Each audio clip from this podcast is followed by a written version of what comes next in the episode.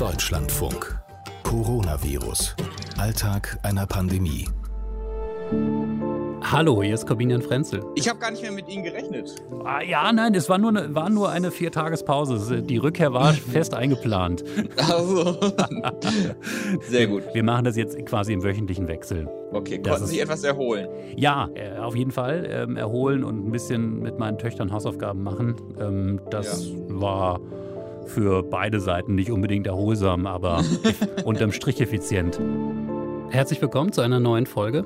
Johannes Pott war das und der wird uns heute später erklären, warum Covid-19-Patienten, warum die schweren Fälle auch auf seiner Intensivstation in Hildesheim eigentlich auf dem Bauch liegen müssen. Und wir werden eintauchen in die Corona-Realitäten im Süden Deutschlands, im Breisgau. Erstes Gespräch heute mit Dorothea Stör-Ritter. Die ist Landrätin des Landkreises Breisgau-Hochschwarzwald und hat unglaublich viele verschiedene Dinge auf dem Tisch, die sie regeln muss, die sie entscheiden muss, äh, die sie hinkriegen muss. Uns ging heute durch den Kopf in der Redaktion, wie ist das eigentlich? Wo stößt man da an Grenzen? Wo stoßen die an Grenzen, die wir hier vorstellen, ähm, dass sie etwas machen wollen, aber merken, sie haben die Möglichkeiten dazu vielleicht gar nicht mehr? Die Grenzen des Möglichen, das ist die Frage, die ich auch an Dorothea Störritter gerichtet habe. Und das war ihre Antwort. Ja, da ist natürlich ein ganz wichtiger Punkt äh, die Beschaffung äh, von persönlicher Schutzausrüstung. Das ist ein Dauerbrenner und der ist eigentlich zum Verzweifeln. Wir versuchen wirklich überall her Schutzausrüstung zu bekommen, aber es gibt keine oder es gibt zu wenig. Und ähm, das sehen zu müssen, das macht also schon nervös und äh, das ist ein sehr unguter Zustand, denn wir wissen, dass wir sehr viel mehr helfen könnten in den Krankenhäusern, in den Pflegeheimen, wenn das Personal mit mehr Schutzausrüstung ausgestattet würde. Und dieses Thema, dass eben weltweit hier nichts greifbar ist oder immer nur marginal, ja, wir gehen dann äh, in den Pflegeheim und bringen zehn Schutzmasken, dass das natürlich nur ähm, mit einem milden Lächeln quittiert wird, ist ja völlig klar. Und dieser Dauerbrenner der Schutzausrüstung, also der macht schon nervös. Mhm. Das ist auf jeden Fall ein akutes Problem. Das hören wir an, an ganz vielen Stellen immer wieder. Ähm, haben Sie an anderer Stelle noch richtig akute Probleme? Wir haben im Moment die Aussage der Kliniken, der Krankenhäuser, dass ähm, für einen gewissen Zeitraum alle gut äh, gerüstet sind, aber eben nur über einen gewissen Zeitraum. Und äh, wenn das dann mal mehr als 14 Tage äh, sind und die Fallzahlen exorbitant weiter ansteigen, dann kriegen wir natürlich mit Intensivbetten, mit Beatmungsplätzen, bekommen wir dann auch Probleme. Und deshalb haben wir auch am Wochenende einen Aufruf gestartet, dass gerade in unserer wunderschönen Gegend die Freizeitaktivitäten mit sehr viel Vernunft ausgeübt werden sollen, dass eben nicht dort Unfälle passieren und die Menschen dann äh, wertvolle Krankenhausbetten für Corona-Patienten in Anspruch nehmen müssen. Also es gibt viel unfallträchtige Sportarten und ähm, teilweise wurde das übers Wochenende auch respektiert, aber es gab schon auch Ausreißer. Wir hatten beispielsweise zwei Kletterer, die verunglückt sind. Und wenn ich mir vorstelle, dass ähm, diese, ich, ich weiß nicht, was mit denen ist, also muss ich dazu sagen, aber wenn sie tatsächlich jetzt irgendwo auf Intensivstation sein müssten, dann finde ich es eigentlich schade, weil, ähm, oder ich finde es traurig, weil ähm, jeder weiß, dass diese Plätze eigentlich jetzt für ganz andere Fälle gebraucht werden. Dorothea Störritter, Landrätin des Kreises Breisgau-Hochschwarzwald. Sie hat uns früher schon mal erzählt, dass sie einen ganz wunderbaren Ausblick hat von ihrem Schreibtisch und dass da auch nach wie vor gute Nachrichten ankommen. Aber ähm, auf dem Schreibtisch landet jetzt auch so manches, was sie ärgert. Also wir haben hier ein Dauerthema. Wir haben ja viele kleinere Gemeinden, äh, wenige äh, Mittelzentren und es gibt nicht wenige in der Bevölkerung oder auch Bürgermeister, die äh, immer wieder genaue Daten von uns wollen über infizierte Personen. Und mit dem Argument, nur dann wissen wir ja auch, äh, was zu tun ist. Und ähm, heute hatte ich eine E-Mail, da hat sich ein Bürger äh, beschwert, diese äh, mangelnde Transparenz, die könnte er nicht für gut befinden. Aber gleichzeitig im gleichen Atemzug hat er darauf hingewiesen, wenn er wüsste, dass ähm, in seiner Umgebung beziehungsweise in seiner Gemeinde infizierte Personen sind, dann würden sich alle viel angepasster verhalten. Und das finde ich einfach unmöglich. Es geht überhaupt nicht mehr darum, irgendwo abzuschätzen, ob vielleicht eine Gefahr besteht oder nicht. Jeder Einzelne muss sich so verhalten, dass er eben den Virus nicht weiter verbreitet oder dass er sich nicht infiziert. Und das haben immer noch nicht alle kapiert. Also es ist unglaublich und sowas ärgert mich sehr.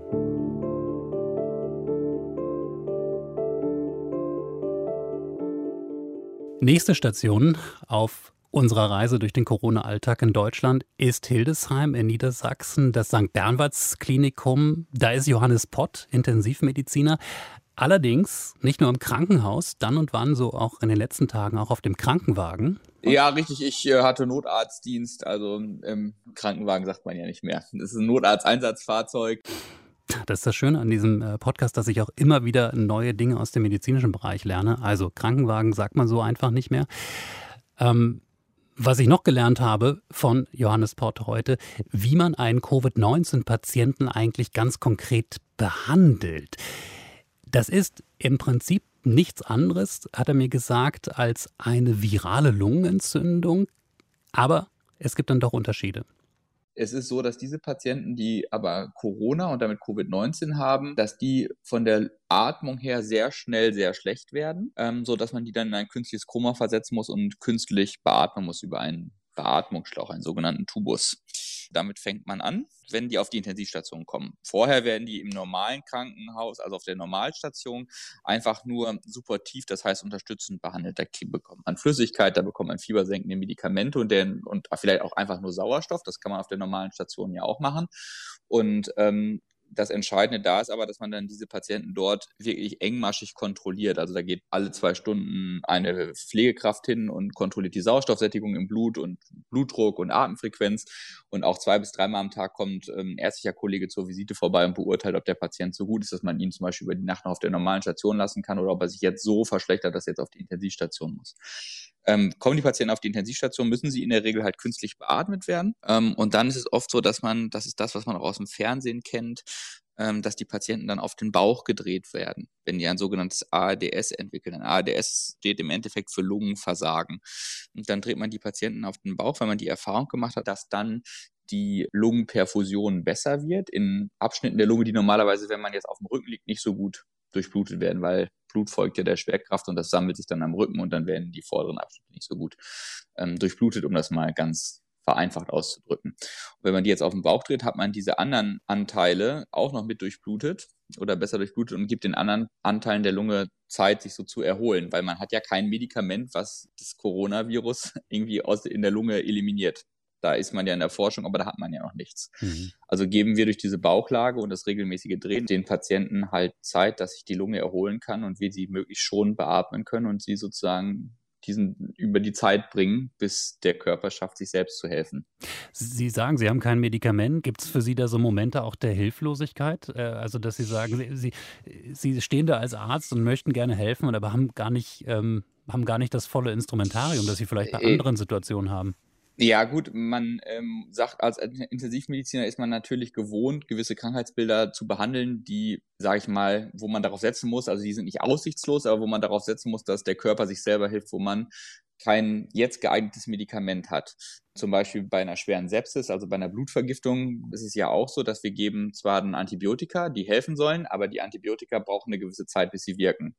48 bis 72 Stunden. Und in dieser Zeit kann man nur intensivmedizinisch mit Medikamenten und Beatmung und kreislaufunterstützenden Medikamenten versuchen, den Körper über diese Zeit zu bringen, dass er das überlebt, dass er den Punkt erreicht, an dem die Antibiotika helfen. Der große Unterschied ist jetzt, dass wir eben gar kein Medikament haben bei Covid-19, was irgendwann anschlägt. Ähm, natürlich ist man da so ein bisschen hilflos und steht daneben und denkt, ja, schöner Mist, aber im Endeffekt sind wir es halt gewohnt, sage ich mal. Ähm, aber dass es jetzt diese Masse an Patienten gibt, denen man eigentlich nicht ursächlich helfen kann, das ist natürlich schon bedrückend. Krankenhausalltag äh, zwischen gewohnten Routinen und ganz neuen Herausforderungen. Gibt es denn, ähm, auch das wollte ich von Johannes Pott wissen, gibt es für ihn denn auch schon Grenzen, die er sieht, Grenzen des möglichen, Grenzen des Machbaren? man muss sich natürlich klar machen, dass unsere Achillesferse wirklich die Altenheime sind. Also wenn da ähm, jetzt in so einem Heim mit 100 Bewohnern Corona durchgeht, sage ich mal, und da grassiert und die Leute können sich dort gar nicht schützen. Und ähm, dann sind die alle noch in der Regel Hochrisikopatienten. Und dann kommt es zu so Fällen, wie das jetzt in Würzburg der Fall war, dass man einfach auf einmal viele ähm, Todesfälle und auch viele Patienten auf einmal generiert. Ähm, und natürlich haben wir für sowas auch einen Plan in der Hinterhand, ähm, aber der müsste sich dann in der Praxis beweisen. Erstmal. Erleben Sie denn, wenn wir jetzt schon über ähm, Grenzen des Machbaren reden, Grenzen bei sich selbst, auch Ihrer Belastung? Ähm, ja, also man, man merkt, dass zunehmend das Fell dünner wird, dass man in Situationen, ob das mit Kollegen ist oder ob das zu Hause ist, wo man sonst ähm, vielleicht ganz cool wäre und sagen würde, ach, da ärgere ich mich jetzt nicht drüber, dass man dann äh, doch irgendwie mal so ein bisschen hochgeht und dann hinterher zu Kreuze kriechen muss und sich wieder entschuldigen muss, wenn man in dem Moment dann einfach völlig fehl reagiert hat. Ähm, ich denke, das sind alles Symptome von einer gewissen Überlastung oder von Stress, dem man sonst ausgesetzt ist und den man aber nicht anders kanalisieren kann, als dann mal irgendwo mal auszurasten zwischendurch. Das ist natürlich nicht gut, aber das geht allen so.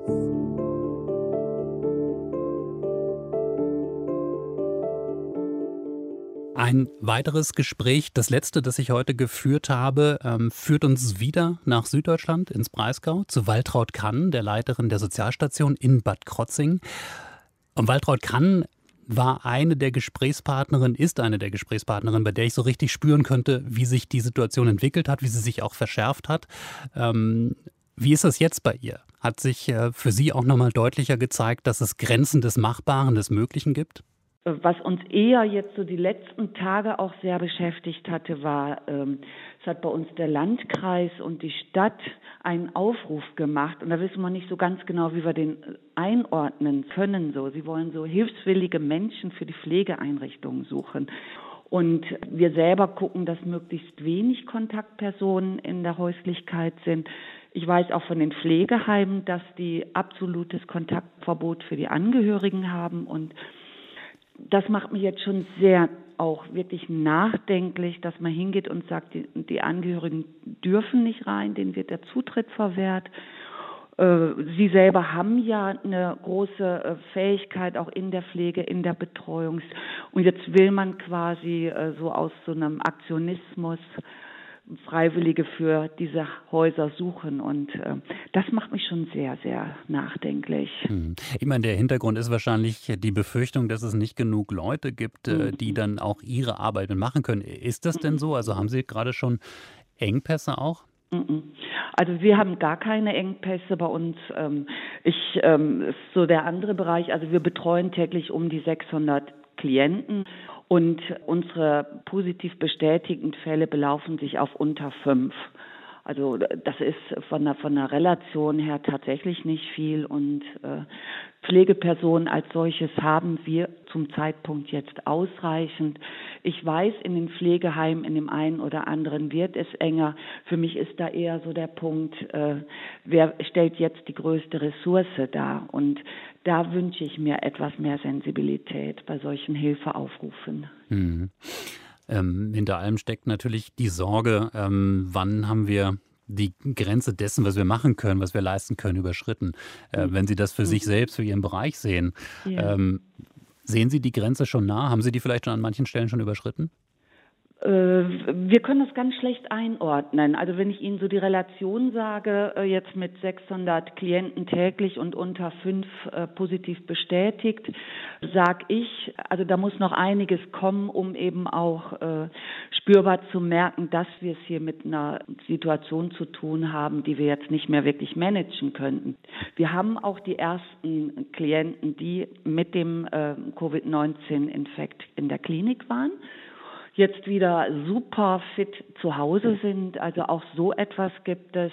Fand ich richtig klasse. Auch letzte Woche gerade noch einer, der äh, hochgradig an einer Demenz erkrankt ist. Der hat das echt klasse weggesteckt. Und äh, da halte ich es jetzt auch für wichtig, um eben auch so diese Panik nicht so zu schüren bei den Angehörigen dass wir eher hingehen und auch davon berichten, dass viele das auch wegstecken. Und ich weiß das auch von den Pflegeheimen bei uns, die einige Erkrankte haben, dass es nicht unbedingt diese dramatischen Verläufe auch nehmen muss.